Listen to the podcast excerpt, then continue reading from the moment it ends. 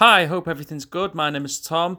Welcome to Too Much ten Seconds. In this episode, I'm going to be talking about Captain Marvel, the newest Marvel Studios film, and the only Marvel film this year before freaking Avengers Endgame is released, and it's set in the nineteen nineties, so if you're really a very nostalgic type of person, then Captain Marvel might be the film for you. I don't think it's the traditional origin story, because what you perceive as the present, as in the present in the film in the nineties, is interwoven with flashbacks. The flashbacks aren't just like, here's a flashback, or I'm having a flashback. They're more organic than that.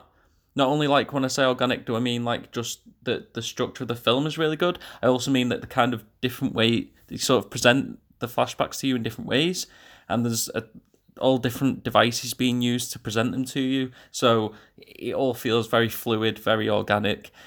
I don't want to spoil it. It's so tricky to talk about Marvel films without spoiling them. But what I will say is that the structure is really brilliant. There's particularly there's a particular moment fairly early on early on in the film that really enhances this film. Uh, the, the, all of the structure enhances the film, but there's there's a bit really early on in the film I thought it was really really uh, well done, like very very clever and a fairly unique sort of thing that I've not really seen done in too many films. That was kind of surprised to see.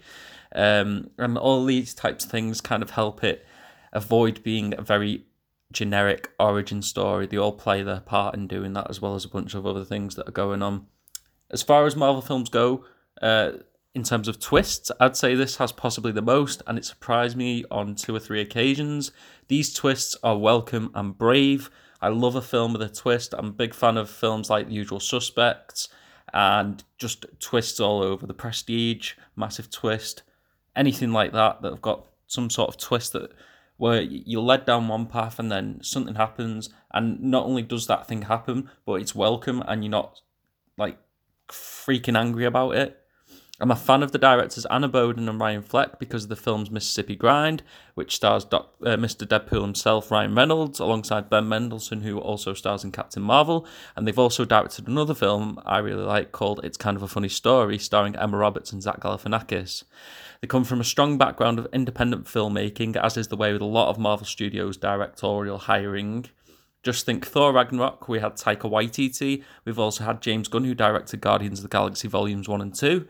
Ryan Coogler directed Black Panther, who previously directed Fruitvale Station, with Michael B. Jordan starring. Marvel Studios genuinely care about ca- character development and character-focused films, and it helps if this is the re- and it helps that this is the reason, especially recently. I, re- I really feel like Marvel were sort of great anyway, but like after the likes of like Thor Ragnarok and Spider-Man Homecoming, uh, which was again directed by another um, independent filmmaker, John Watts, who had previously directed Cop Car, Cop Car starring Kevin Bacon.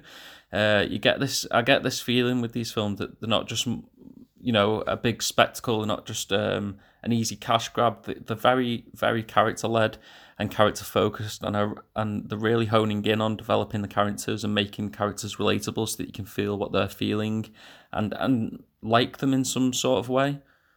Something which really is refreshing about the film is that the M C U was a whole, you know, the, the, this, like this as a whole, there's plenty of humour in it, and I don't recall too many of the characters actually smiling, despite all of the humour, but Carol Danvers is just abundant with it, like, just jokes and genuine smiles and laughter, and it's just nice to see a character who's enjoying being a superhero. Like there was a there was a line in the trailer where where Samuel L. Jackson, um, Nick Fury, says that he he asks Carol Danvers, um, so you're part of this group of of noble warriors, and then Carol Danvers steps in and um, actually sort of jokingly corrects him and says, "Noble warrior heroes," and then smiles. There's just like little tiny things like that.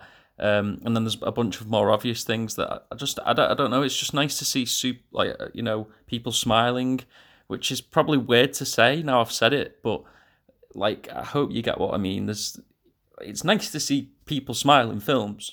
It's like re- real life. Unless you, you know, there's something kind of wrong, then you probably would be happy seeing someone smile. That's the kind of thing I'm trying to say.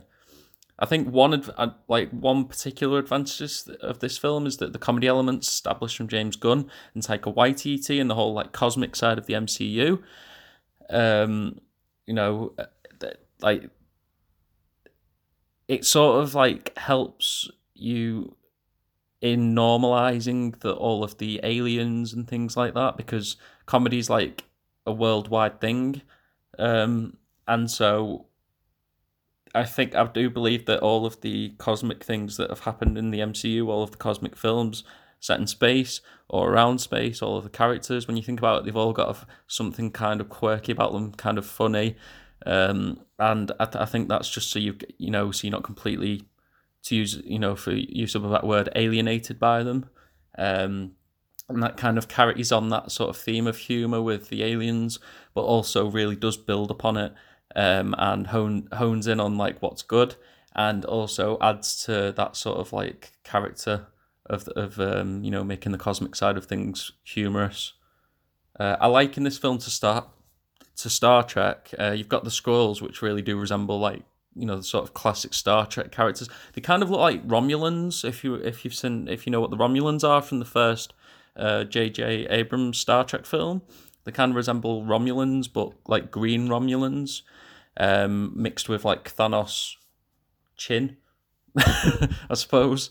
Um, but beyond that, I think that the fusion of drama and humour really mirrors the sort of J J. Abrams Star Trek movies.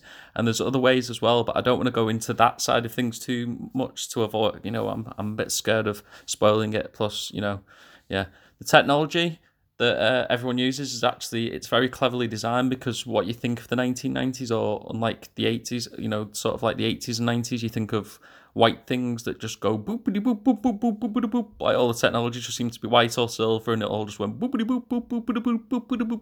And like the monitors and screens on all, all of the gadgets and things, like they are very much like what you'd expect from the nineties.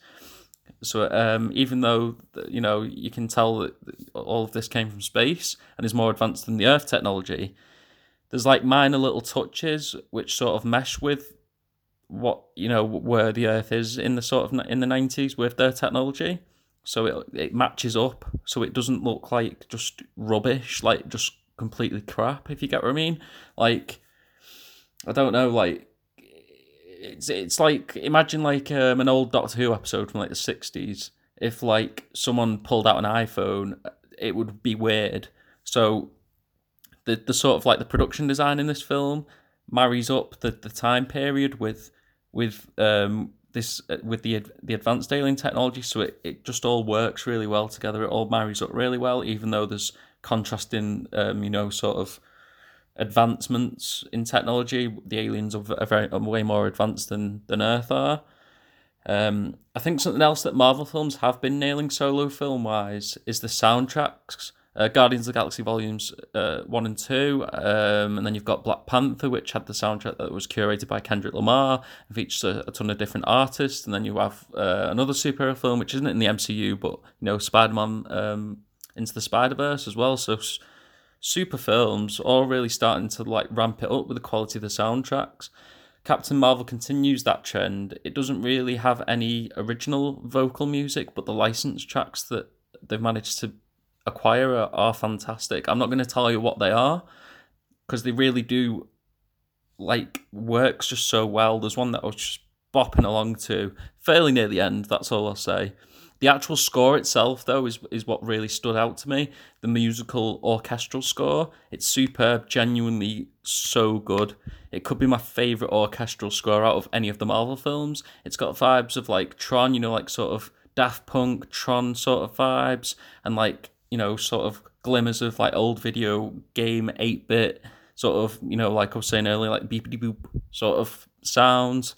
Um, very epic techno and electronic vibes throughout the orchestral score. It's really genuinely good. Like, you could listen to that itself. It's so good. I actually remember, I can't really remember watching Tron Legacy too much, but I remember listening to the soundtrack done by Daft Punk. Um, and it was all sort of like, it was like Daft Punk meets orchestra, and it's kind of, Captain Marvel's soundtrack is kind of, uh, orchestral soundtrack is kind of, that's that kind of thing. I've not listened to the soundtrack isolated from the film, but within the film, it works so well. It really gives it a massive scale. Like, it really does enhance the scale of the film. Something you might not realise from the trailers is that Nick Fury is actually much younger, as is Agent Coulson. The technology that allows Marvel to de-age the characters is just getting better and better. And honestly, there was no point in the film where I felt like it was weird. And it was really good in the first Ant-Man film when they de-aged Michael Douglas, and then again in, you know, and they've done they've de-aged Robert Downey Junior in one of the in one of the films, I think Civil War, um, and the, you know they went on to de-age uh, I think Lawrence Fishburne and again Michael Douglas and Michelle Pfeiffer in Ant-Man and the Wasp. So they they are really, whoever they've got to do it, maybe maybe it's Leica, I'm not sure, but the, whoever they've got to do it is just, you know, they've paid such close attention to detail and obviously looked at a ton of reference materials from when those actors were acting in the sort of time period that the the film is set. Like they always they they do always look believably younger. It's pristine in my opinion, and also the makeup on all of the characters is really good. Like very expressive, not limiting like the old like Elephant Man uh, kind of was. Ben Mendelsohn's character, for example, the, the makeup is so well applied to him, and all of the people with practical makeup on allow you know it really does allow the, them to act through it very effectively. I think the performances are really strong across the board. Samuel L. Jackson and Brie Larson are an iconic duo. I'm sure there's going to be a ton of memes everywhere and a ton of like, you know, fan art where they're like, you know, I don't know, like being all cute. And the, the, the sort of very hard-edged, serious man with the plan-orientated Nick Fury isn't really what you get here. You get glimmers of it, but you'll get a much more sort of fun and rose-coloured, spectacled Nick Fury in this film, who is learning on the job, essentially. It's like ultimate work experience. Uh, as far as he knew at this point in time, this is the, the first sort of time that humans have worked with aliens, so he's experiencing something historic in his universe. Brie Larson I've been a fan of since she did Scott Pilgrim versus the World, where she plays Envy Adams, who's, I suppose, kind of the villain, but there isn't the villain ends up ultimately being someone else. If you've seen the film, you'll get what I'm referring to. And also for her Oscar-winning role in Room, where she stars alongside Jacob Tremblay. She's given the moments in this film to show that great sort of dramatic and comedic range in Captain Marvel. She's she such a captivating actress. I'm, I am a massive fan of hers, and I, I just hope she continues to grow and grow and, and do more and more films. Ben Mendelsohn, though, the go-to villain guy, it seems, as of late, is the big standout for me in terms of performances uh, uh, in Captain Marvel. If you've seen Rogue One, A Star Wars Story, he plays Orson Krennic. I thought, wow, I've not really seen him in too much, but he is so good in this.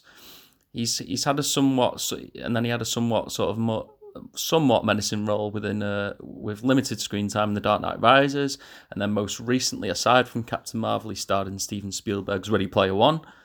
I think that with Black Panther and now this, and what they did with Loki over the course of the Thor films and the Avengers films, Marvel have certainly gone down a different route with villains and learned that a villain is just as important as the hero to the story and isn't just a plot device. Ben Mendelsohn uh, is in Captain Marvel is unlike anything he's he's done before. It's completely unique to the M C U as well, as far as any character goes. And I will not say why, because again, I fear spoiling Marvel films, as I would never be the idiot to spoil a Marvel film. You get so much of what you're used to with him being a villain, and a hell of a lot more, and a lot of humour, seriously dry humour, like sort of British dry humour. I know he's he's Aussie or New Zealand, he's a New Zealander, or an, I think he's Australian, yeah. But they they they get that humour, and sometimes Americans get dry humour too. But there's he is very very funny. Uh, a lot of subtleties in his performance, and I think apart from obviously you know you get, get apart from probably the cat uh, Goose the cat, I'd say he got the biggest laughs uh, at the screening that I went to. Um, Yeah, pretty much him. Um, so, yeah, do keep an eye out for... Well, you can't miss Talos. He's such a vital part of the film, but Talos is a genuinely great character. Probably one of my favourite Marvel characters now, um, because of what he's brought to it. I think Marvel's got an opportunity to, here to do something along the lines of what D C are doing with Wonder Woman, in the sense that, like, yes, Marvel Captain Marvel links up with the Avengers at some point. That's guaranteed. It's just a case of how... But what Marvel can do here is have Captain Marvel with her own trilogy that is set before the events of Infinity War and Endgame. Wonder Woman uh, obviously had Wonder Woman, and, um, and then there's going to be Wonder Woman nineteen eighty-four. And I, I can see it just, you know, carrying on from there. uh, at least for another film. So I think Captain Marvel will do something very similar to this. Um, and that's the end of the episode. Uh, if you enjoyed this episode, please subscribe, just so you know you can help me grow this podcast and get a wider reach. Um, so pretty please subscribe. Um, I'm, I'm on a wide range of platforms, all the sort of main ones like Spotify, Apple Podcasts, et cetera. If you go to my Instagram, you can see all of the platforms that I'm on. Um, I, my handle for Twitter and for Instagram is the same. It's at T M F T S Podcast. Um, and please go and check out Captain Marvel. It's out right now, and it'll be on still probably uh, when Avengers Endgame comes out, to be fair, which is a kind of unique situation for Marvel to have, where they'll have two films um, on side by side. Um, I've actually done a Marvel and D C film preview for twenty nineteen, so skip past the Captain Marvel bit and listen to the rest of it. I, I, I'll go into quite a bit of depth about all of those films. There's a ton of um, Marvel and D C films coming out this year. Um, not just Marvel Studios, but we've also got the X-Men films as well. But you can hear me talk more about that in that preview if you wish. And cheers very much for listening. Bye.